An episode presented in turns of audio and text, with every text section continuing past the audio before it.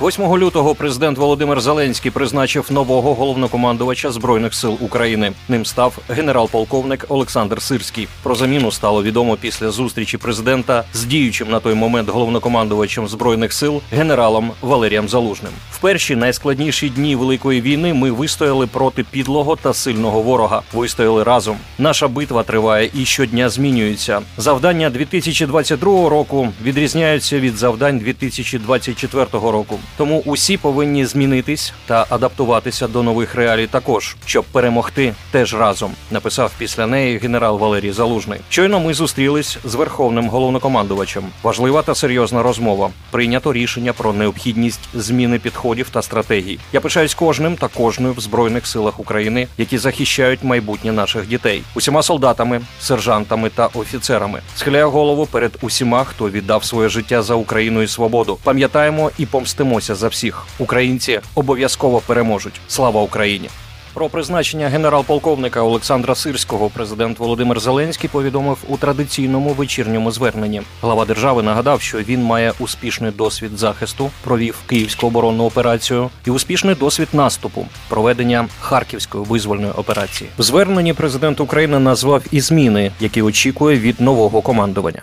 Очікую найближчим часом таких змін в Збройних силах України. На столі має з'явитись реалістичний детальний план дій Збройних сил України на 2024 рік із врахуванням реальної ситуації на полі бою зараз і перспектив.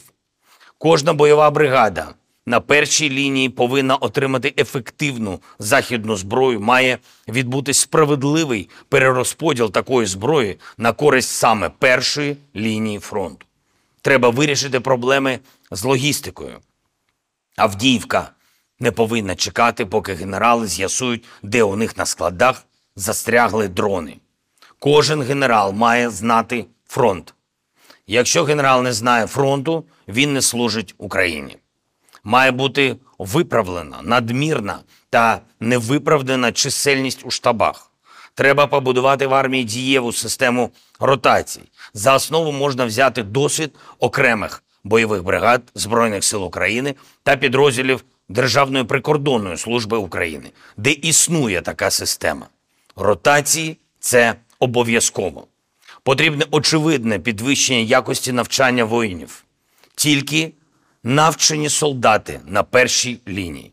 Про свої плани головнокомандувач ЗСУ Олександр Сирський розповів 9 лютого. На порядку денному стоять нові завдання. Насамперед, це чітке та детальне планування дій усіх органів військового управління, об'єднань, з'єднань і частин з урахуванням потреб фронту у новітній зброї, яка надходить від міжнародних партнерів. Найшвидший і раціональний розподіл та доставка усього необхідного для бойових частин була і залишається основним завданням військової логістики. Йдеться в дописі генерал-полковника Олександра Сирського. В цей же день стало відомо, що указом президента України генералу Валерію Залужному присвоєне звання Герой України з врученням ордена Золота зірка. Генерал Валерій Залужний вже вписав свою сторінку в історію російсько-української війни. Завдяки його діям, як головнокомандувача ЗСУ, плани ворога швидко захопити та окупувати Україну були зруйновані. Генерал-полковник Олександр Сирський має великий бойовий досвід і на його рахунку успішні як бойові, так і оборонні операції. Тому розуміння ситуації на полі бою, розвиток стандартів НАТО мають забезпечити спадкоємність найкращих практик збройних сил України. Президент України Володимир Зеленський підписав указ про нарощування спроможностей сил оборони, який передбачає створення в складі збройних сил України окремого роду сил. Зараз перелік завдань чіткий.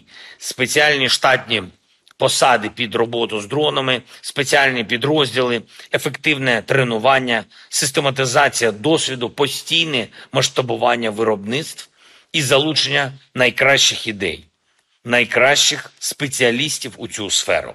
Це завдання і для армії, і для Міністерства оборони та уряду загалом. І щоб дати необхідну координацію в силах оборони, забезпечити належний рівень планування та якість логістики, в структурі збройних сил будуть створені сили безпілотних систем. Віце-прем'єр-міністр з інновацій, розвитку освіти, науки та технологій, міністр цифрової трансформації України Михайло Федоров оприлюднив статистику ударних рот дронів і розповів, як вони допомогли створити нову доктрину ведення війни. З червня минулого року, коли розпочався комплексний збір інформації про результати роботи підрозділів із застосуванням БПЛА, було знищено 4319 російських окупантів, і це тільки дані, де є 100% підтвердження з відео, тобто реальна кількість урожаю більша, підкреслив віце-прем'єр. Згідно наведених даних, загалом армія дронів знищила 15 тисяч 140 одиниць ворожої техніки, зокрема 1021 танк і 1054 гармати. Розбір інформації до атомів та її аналіз дали змогу ухвалювати ефективні рішення і створити нову гнучку доктрину ведення війни. Також ми побачили, які підрозділи дійсно ефективно використовують дрони, і тому саме вони мають отримувати більше безпілотників. Такий підхід дасть змогу ефективніше нищити ворога, зберігати життя військових і досягти видимих результатів на полі бою, заявив віце-прем'єр-міністр Михайло Федоров. Створення сил безпілотних систем рішення, яке почало готуватися після того, як став зрозумілим ефект від використання безпілотників на полі бою. Ідея пройшла шлях від загальної думки до конкретного рішення у вигляді створення окремого направлення в складі ЗСУ. Не виключено, що саме в складі сил безпілотних систем в подальшому будуть сконцентровані всі нові, а не тільки безпілотні технології ведення війни, які з'являються в світі та напрацьовуються українськими фахівцями та військовими.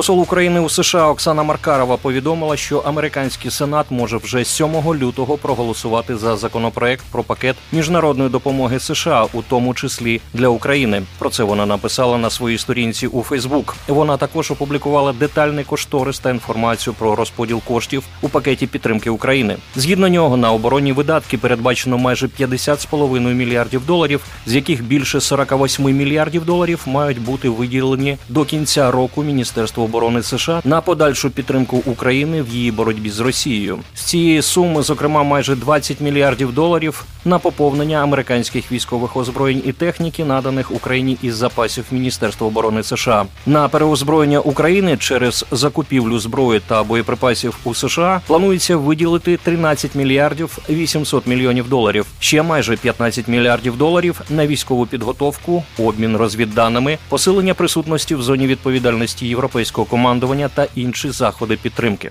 Конгрес США відхилив законопроект республіканців, який передбачав надання Ізраїлю майже 18 мільярдів доларів. При голосуванні його підтримало 250 конгресменів, в той час як для прийняття було необхідно 290 голосів. Зауважимо, що виділення допомоги Ізраїлю, одному з найбільших одержувачів зовнішньої допомоги США, традиційно користується потужною двопартійною підтримкою в Конгресі, але багато опонентів назвали законопроект Палати представників політичним прийомом республіканців до голосування, а саме 5 лютого у Білому домі заявили, що президент США Джо Байден накладе вето на окремий законопроект з допомогою Ізраїлю і без фінансування підтримки України у разі його схвалення в Конгресі. Адміністрація наполегливо закликає обидві палати конгресу відхилити цей політичний трюк і натомість швидко направити на стіл президента двопартійний закон про надзвичайні національні заходи безпеки на додаток до асигнувань, заявило тоді адміністративно-бюджетне управління Білого Дому. Як відомо, президент США підтримує ширший законопроект, який передбачає допомогу Україні та Ізраїлю, а також фінансування для посилення безпеки кордонів США. У Сенаті США не знайшлось достатньо голосів для процедурного голосування за законопроект із посиленням міграційної політики, який передбачав додаткові кошти для України, Ізраїлю і Тайваню. Для ухвалення рішення набралось лише 50 голосів сенаторів проти необхідних 60. Цей двопартійний законопроект про безпеку кордонів передбачав виділення 118 мільярдів доларів, понад 60 з яких мали піти на допомогу Україні та понад 14 мільярдів Ізраїлю. Президент США Джо Байден різко розкритикував республіканців у конгресі після того, як республіканська партія в сенаті заблокувала запропоновану двопартійну угоду. Ніколи не думав, що побачу щось подібне до того, що ми бачимо зараз. Путін наступає на п'яти. А що робимо ми? Відступаємо? Обурився президент Байден. За інформацією посла України в США Оксани Маркарової, Сенат США у четвер о 19.00 за Києвом розгляне законопроект про допомогу Україні, Ізраїлю і Тайваню без міграційної реформи. 8 лютого Сенат ухвалив процедурне рішення щодо розгляду законопроекту про виділення додаткової допомоги Україні, Ізраїлю і Тайваню. За розгляд за скороченою процедурою пакета, який передбачає загалом 95 мільярдів доларів допомоги для ключових союзників США, проголосували необхідні 60 сенаторів. Законопроект передбачає 61 мільярд доларів для України на підтримку її зусиль з протистояння агресії РФ, 14 мільярдів доларів для Ізраїлю у його війні проти Хамас і ще майже 5 мільярдів доларів для підтримки партнерів в індо-тихоокеанському регіоні, зокрема Тайваню, і стримування агресії з боку Китаю. Тепер, після процедурного голосування, законопроект має пройти обговорення в Сенаті. Для його схвалення необхідно, аби за нього проголосували мінімум 60 сенаторів США. Ймовірно, це голосування станеться вже наприкінці лютого. Поза як сенатори з наступного тижня йдуть на двотижневу перерву. Вирішення питання надання Україні, а також Ізраїлю та Тайваню фінансової допомоги для посилення власних оборонних спроможностей вийшло на фінішну пряму. Сталося це завдяки розділенню одного законопроекта на два. І тепер майбутня військова допомога з боку США не залежить від вирішення її внутрішнього питання захисту власних кордонів. Розведення цих питань дає шанс тому, що спочатку в Сенаті, а потім в Конгресі республіканці не будуть блокувати виділення мільярдів доларів, хоча б тому, що Росія завжди для республіканської партії вважалася ворогом. На початку доби 7 лютого противник здійснив кілька ударів по території України, використовуючи різні засоби повітряного нападу: ударні БПЛА, крилаті, балістичні та зенітні керовані ракети. Як повідомив на своїй сторінці у Фейсбук на той час головнокомандувач збройних сил України генерал Валерій Залужний, загалом було застосовано 64 засоби повітряного нападу, 20 ударних БПЛА типу Шахет 136 131 29 крилатих ракет Х-101, Х-555, Х-55, які були пущені з 10 літаків стратегічної авіації Ту-95 МС, 4 крилаті ракети Х-22, 3 крилаті ракети морського базування «Калібр» з носіїв у Чорному морі, 3 балістичні ракети Іскандер М та 5 зенітних керованих ракет С-300. У результаті бойової роботи вогневими засобами повітряних сил та сил оборони знищено 44 повітряні цілі, 26 крилатих ракет Х-101, Х-555, Х-55, 3 крилаті ракети «Калібр», 15 ударних БПЛА типу шахет. За повідомленням Київської міської військової адміністрації, силами та засобами протиповітряної оборони над Києвом було уражено приблизно два десятки ворожих ракет. За підрахунками видання Економічна Правда, які зроблені на основі відкритих даних стосовно вартості застосованих засобів повітряного нападу, атака України 7 лютого коштувала Росії більш ніж 423 мільйони доларів. Особливістю цієї четвертої з початку року потужної ракетної атаки став її комбінований характер. На думку експертів, запустивши БПЛА та ракети типу Х, Росія намагалася відволікти українську ППО, аби застосувати інші більш потужні ракети. Мова йде зокрема про північно-корейські ракети КН-23, рештки якої були знайдені після обстрілу Харкова, а також російської ракети Циркон, яка можливо була використана під час обстрілу Києва. Це в черговий раз доводить, що посилення протиракетного захисту України залишається актуальним питанням в розмовах з союзниками про надання потужних систем ПРО.